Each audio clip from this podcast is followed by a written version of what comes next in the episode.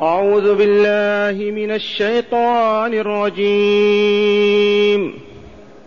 ولقد بوأنا بني إسرائيل مبوأ صدق ورزقناهم ورزقناهم من الطيبات فما اختلفوا حتى جاءهم العلم. إن ربك يقضي بينهم يوم القيامة فيما كانوا فيه يختلفون. فإن كنت في شك مما أنزلنا إليك فاسأل الذين يقرؤون. فاسأل الذين يقرؤون الكتاب من قبلك ۖ لقد جاءك الحق من ربك فلا تكونن من الممترين. ولا تكونن من الذين كذبوا بآيات الله فتكون من الخاسرين. إن الذين حقت عليهم كلمة ربك لا يؤمنون ولو جاءتهم ولو جاءتهم كل آية حتى يروا العذاب الأليم. معاشر المستمعين والمستمعات من المؤمنين والمؤمنات قول ربنا جل ذكره ولقد بوأنا بني إسرائيل مبوأ صدق ورزقناهم من الطيبات. بالأمس عرفنا من هم بنو إسرائيل.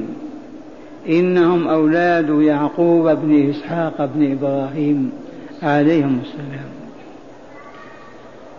لأن يعقوب يلقب بإسرائيل وهم أبناؤه. وانتهى الحديث والسياق عن قصة موسى مع فرعون وبني إسرائيل.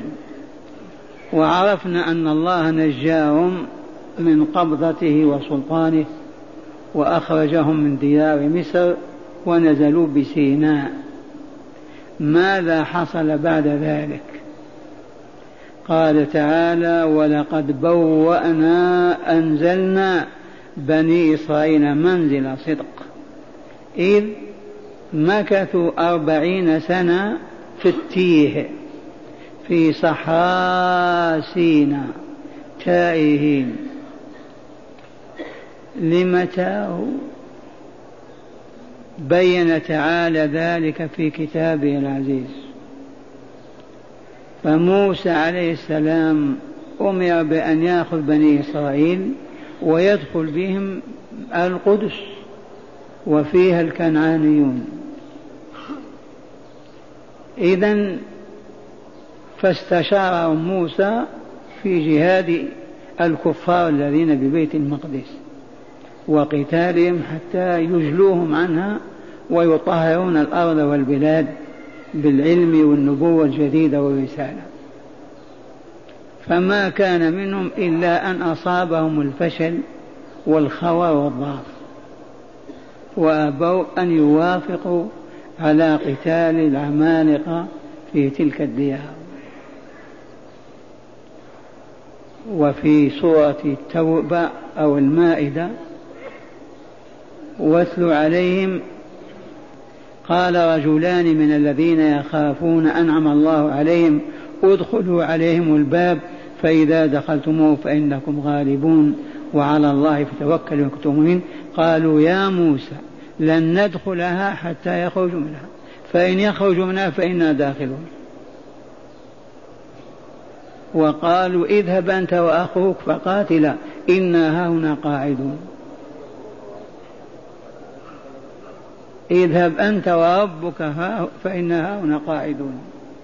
والشاهد عندنا في وصولهم إلى هذا الذي وعد الله وبوأهم إياه. مكثوا أربعين سنة تائهين في تلك الصحارى وتوفي موسى وهارون. في خلال الأربعين سنة وقد علمنا أن النبي صلى الله عليه وسلم ليلة الإسراء مر بقبر موسى. إذا لما اكتملت المدة إذ كتب الله عليهم التيه أربعين سنة قادهم يوشع بن نون الذي هو فتى موسى وتلميذه. قادهم وفتح الله عز وجل عليه واحتل الديار ديار القدس. ومن ثم تكونت لهم دولة عظيمة. وأصبح الغرب لهم والشرق لهم. والمراد من القدس شمال جنوب الشام الأردن وفلسطين وبعض الشام. هذه الأرض ذات زرع ذات حليب عسل فحم كل الخيرات فيها. من بوأهم إياها؟ إذ نصر يوشع بن نون ورجاله الذين تربوا في الصحراء. ما هم الذين تربوا في في مصر؟ إذ أكثرهم مات. قال تعالى ممتنا عليهم إلى اليوم ولقد بوأنا بني إسرائيل مبوأ صدق ورزقناهم من الطيبات. أنواع اللحوم والثمار والأطعمة. فما اختلفوا بل استمروا على ما هم عليه حتى جاءهم العلم. اختلفوا. هل لنا أن نقول فما اختلفوا حتى جاءهم العلم من بعد موسى؟ بأن جاء نبي الله داود وسليمان وحصل خلاف بينهم جائز. أو نقول لما جاء عيسى عليه السلام وهذا حق كفروا وحاولوا قتل عيسى وكذبوه. بعد ما جاء العلم وأي علم أعظم من الإنجيل. أو نقول كذلك لما جاءهم رسول الله صلى الله عليه وسلم فبنو قريظة وبنو النضير كانوا في بلد طيب وفي رزق طيب وما اختلفوا وكانوا ينتظرون النبوة بانتظار عجيب متى يبعث نبي آخر الزمان. فنؤمن به ونتبعه ونعيد مجد بني إسرائيل. فلما جاءهم رسول الله كذبوا وكفروا واختلفوا فآمن قليل وكفر كثير. والكل صالح وما زالوا إلى الآن كلما يجيء العلم يختلفون. وفي هذا أيضا تنديد بالخلاف. أهل قرية أهل مدينة أهل إقليم إذا أساءوا إذا فسدوا وجاءهم من ينصرهم من يبين لهم الطريق من يدعوهم إلى الله يجب أن لا يختلفوا. فإن اختلفوا اهتدى قوم وضل آخرون. استقام أناس وعج آخرون. كأنها سنة الله بالخلق. فما اختلفوا حتى جاءهم العلم. فقال تعالى إن ربك يقضي بينهم يوم القيامة أن يحكم بينهم فيما في فيما كانوا فيه يختلفون. فأهل الإيمان والاستقامة والعمل الصالح يدخلهم دار السلام جنات النعيم المقيم وأهل التكذيب والشرك والكفر يدخلهم دار البوار جهنم وبئس المصير. إذ هذا هو الحكم. ما الذي يحكم به يوم القيامة؟ بسجن أناس بإعطاء غرائم بإعطاء مال؟ الجواب له قضاء الله في الخلق يوم القيامة بأن يدخل أهل الإيمان والعمل الصالح الجنة وأهل الكفر والشرك والمعاصي النار. هذا حكم الله. وقد عرفنا هذا بيقين أن هذه الدار دار عمل عمل إيمان وصالح أعمال أو كفر وشرك ومعاصي. الدار دار عمل والجزاء متى؟ في دار ثانية. لما تنتهي هذه وينزل الناس بالدار الأخرى يتم الجزاء. فالدار الآخرة ما فيها صيام ولا جهاد ولا رباط ولا صلاة ولا ولا وإنما هي دار نعيم لأهل الإيمان. وصالح الأعمال ودار عذاب وبواء وهلاك لأهل الشرك والمعاصي. فتأملوا هذه الآية كالفدلك لما مضى. قال تعالى ولقد بوأنا بني إسرائيل مبوأ صدق وهي أرض الشام وفلسطين أرض الطهر والصفاء ورزقناهم من الطيبات على اختلاف أنواعها فما اختلفوا حتى جاءهم العلم. فقلنا يصدق في عهد موسى في عهد داود وسليمان يصدق في عهد عيسى يصدق في عهد خاتم الأنبياء محمد صلى الله عليه وسلم. إذ الكل هذا حصل واختلفوا وهذا شأنهم. والاختلاف علمنا معناه أن المصلح لما يأمر بالإصلاح معناها يبطل كثير من المفاسد. فالمصرون على المفاسد والذين أصبحت من أخلاقهم وطباعهم ينكرون ويقاتلونه ويكذبونه. أمر مفروغ منه. لو أن مصلحا في مدينة من المدن ونادى بالإصلاح ينقسمون إلى قسمين. الذين يتلذذون بالباطل والمنكر يحاربون تلك الدعوة ويعلنون حربها منها. دي سنة الله لم تتبدل. وقرأوا لم يكن الذين كفروا من أهل الكتاب والمشركين منفكين عما هم عليه حتى تأتيهم البينة. رسول من الله يتلو صحفا مطهرة فيها كتب مقيمة. كان المشركون والنصارى واليهود قبل المبعث النبوي ساكنون مستقرون ما في نزاع ولا خلاف لما جاء العلم وجاءت رسالة انفكوا وانقسموا هذا مؤمن وهذا كافر. ذي سنن لا تتبدل. هكذا يقول تعالى ولقد بوأنا بني إسرائيل مبوأ صدق ورزقناهم من الطيبات فما اختلفوا حتى جاءهم العلم. إن ربك يا رسولنا يا أيها السامع يقضي أن يحكم بينهم يوم القيامة فيما كانوا فيه يختلفون أي من الحق والباطل من التوحيد والشرك من الكفر والإيمان. من عمل صالح وعمل فاسد هذا الذي اختلفوا فيه وإلا لا؟ هو الذي يحكم بينهم فيه. ما نوع الحكم؟ أجيبوا أهل الإيمان وصالح الأعمال يحكم لهم بدار السلام. أهل الشرك والمعاصي يحكم لهم بدار البواء. هذا حكم الله والله. ولا حكم غيره. يبقى بالنسبة إلى أهل الحلقة لهم بصيرة وفلسفة في هذا المعنى. قد يقول قائلنا لم هؤلاء يدخلون الجنة بإيمانهم وصالح أعمالهم وهؤلاء يدخلون النار بالكفر والشرك؟ ما العلة؟ هاتوا. العلة هي أن الإيمان والعمل الصالح يزكيان النفس البشرية أي يطهرانها ويطيبانها فتصبح كأرواح الملائكة. هؤلاء أين يسكنون؟ دار السلام. أهل الشرك والمعاصي والذنوب والآثام أرواحهم خبيثة منتنة عافنة كأرواح الشياطين. أين ينزلهم الله؟ في دار البوار. وقد علمنا أن حكم الله في هذه القضية صدر من سنين والله يحكم لا معقب لحكمه أبدا.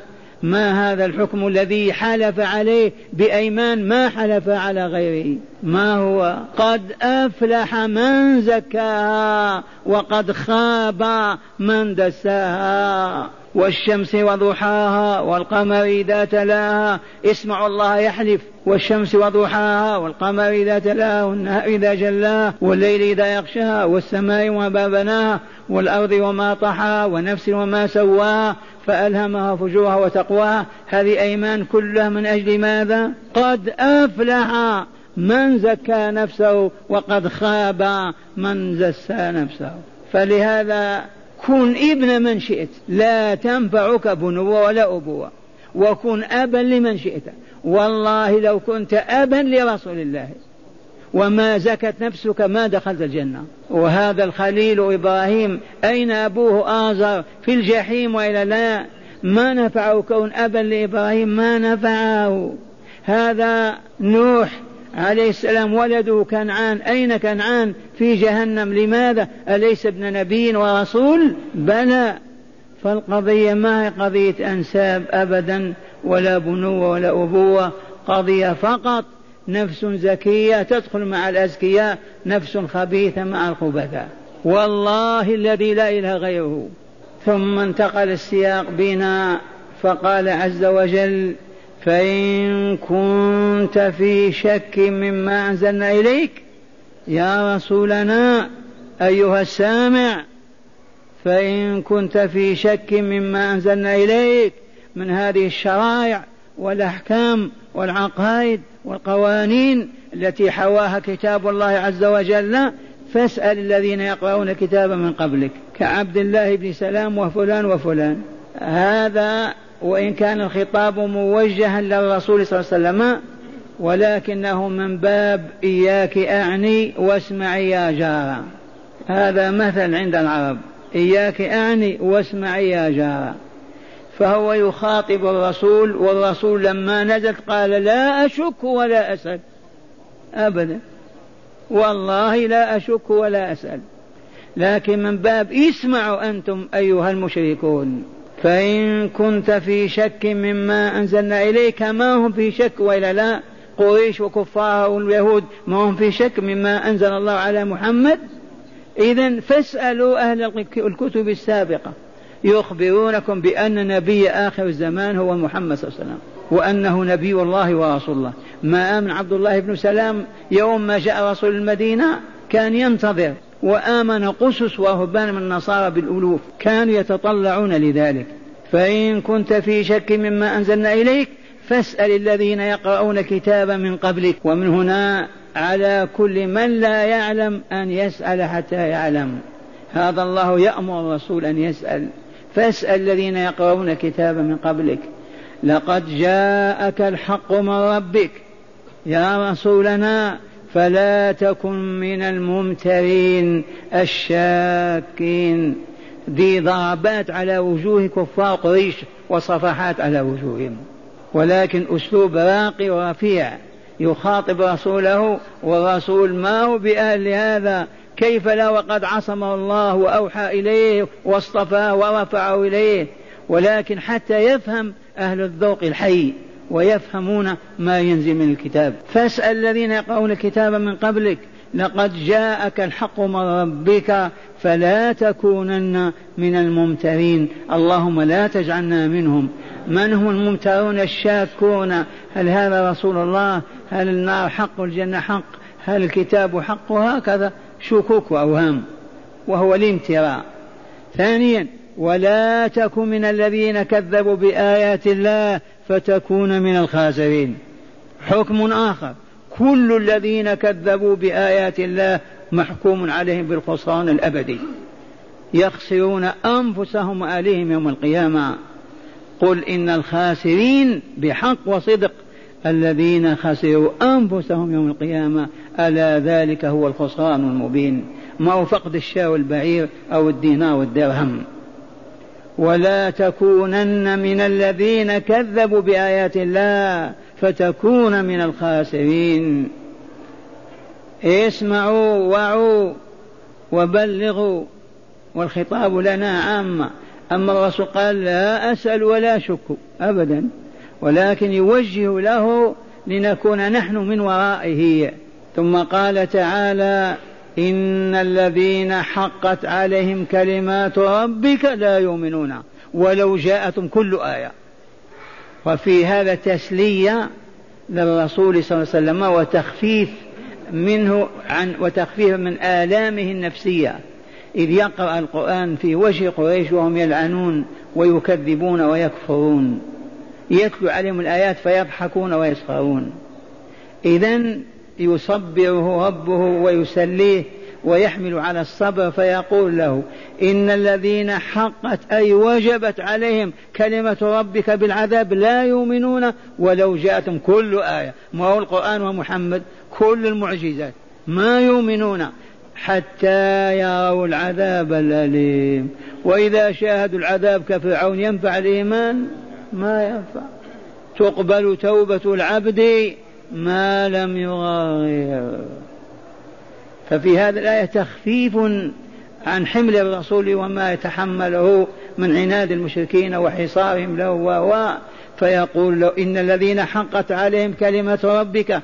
ما كلمة ربك؟ يوم ما كتب الله كتاب المقادير كتب أبا جهل في الجحيم وعمر بن الخطاب في النعيم.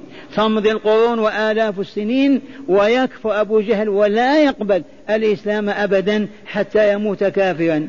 ويكفر عمر ويحارب الإسلام ثم يقبله ويدخل فيه ويصبح من خيرة أهله لأنه مكتوب أزلا أنه يدخل الجنة. واللطيفة التي أكررها وقد تخفى على السامعين. قد تقول كيف يكتب في كتاب المقادير أن أبا جهل في النار يدخل النار وعمر في الجنة يدخل الجنة؟ ما ذنبهما؟ الجواب تكرر هذا عندكم. الفلاح يحمل بذر الحنظل المر في يده وحب وبذر البطيخ الحلو والحبحب في يده. قبل أن يغرس يعرف هذه مرة وهذه حلوة. وإلا لا؟ قبل أن يغرس وقبل أن تنبت وقبل أن توجد بطيخة ولا كذا. عرف ذلك ولا لا؟ فالله عز وجل لما استخرج ذرية آدم نظر إليهم وعرف من هو الذي يحارب الله ورسوله والمؤمنين. كتب أنه من أهل النار. وعرف من هو الذي يؤمن ويقف إلى جنب الحق والمؤمنين فكتبه الجنة. تأملوا هذه والله لخير من خمسين ألف ريال للذين فهموها وعلى بصيرة. حتى لا يخطر ببالك كيف يدخل هذا الجنة. قد كتبه في الأزل لابد الجنة وهذا النار. كتب على علم أن هذا المخلوق يحارب دعوة الله ويكفر بها ويقف ضدها فسجلوه في جهنم بذنوبه.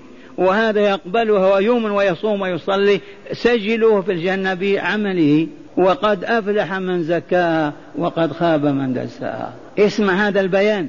إن الذين حقت عليهم كلمات ربك كلمة ربك لأملأن جهنم من الإنس من الجن من الجنة والناس.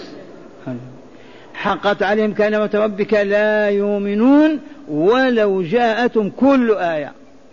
ولو جاءتهم كل آية من الآيات ومعجزة من المعجزات. حتى يروا العذاب الأليم. ما فائدة هذه الآية؟ تسلية الرسول صلى الله عليه وسلم وحمله على الصبر والثبات. لأن قومه يعاندون ويحاربون ويكفرون ويكذبون وهو ما عنده إلا هذه الآية يتلوها عليهم. إذا فيأسف ويحزن. قال الله لا تأسف. الذين كتب الله شقاءهم لن يؤمنوا أبدا والذين كتب سعادتهم سوف يتبعونك ويؤمنون بك. في تخفيف عن النبي صلى الله عليه وسلم ولا لا؟ إذا تأملوا الآية.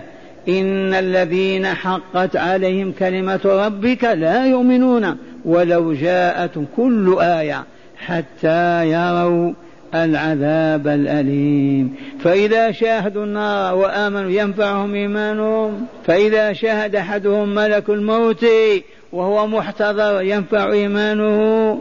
ماذا قال أبو القاسم في هذه الحقيقة؟ ارفعوا أصواتكم تقبل توبة العبد ما لم يغرغر.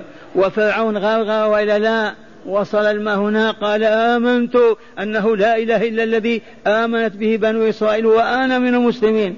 الآن وقد عصيت قبل وكنت من المفسدين. إذا إليكم هداية هذه الآيات الأربع تأملوها. أولا تأملوا بيان إكرام الله تعالى لبني إسرائيل. أكرمهم الله. أي نعم كيف عرفنا هذا؟ أما قال ولقد بوأنا بني إسرائيل مبوأ صدق ورزقناهم من الطيبات فلله الحمد والمنة. ثانيا الرزق الطيب هو ما كان حلالا لا ما كان حراما. لو كان العسل مسروقا أو مغشوشا والله ما كان طيبا.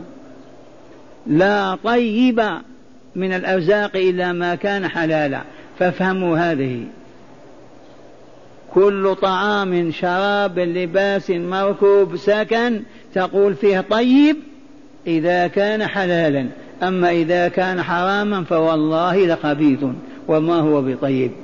ثالثا إذا أراد الله هلاك أمة اختلفت بسبب العلم الذي هو في الأصل سبب الوحدة والالتزام. وقد قلت لكم الآن ادخل قرية وادعو فيها إلى الله يختلفون عليك.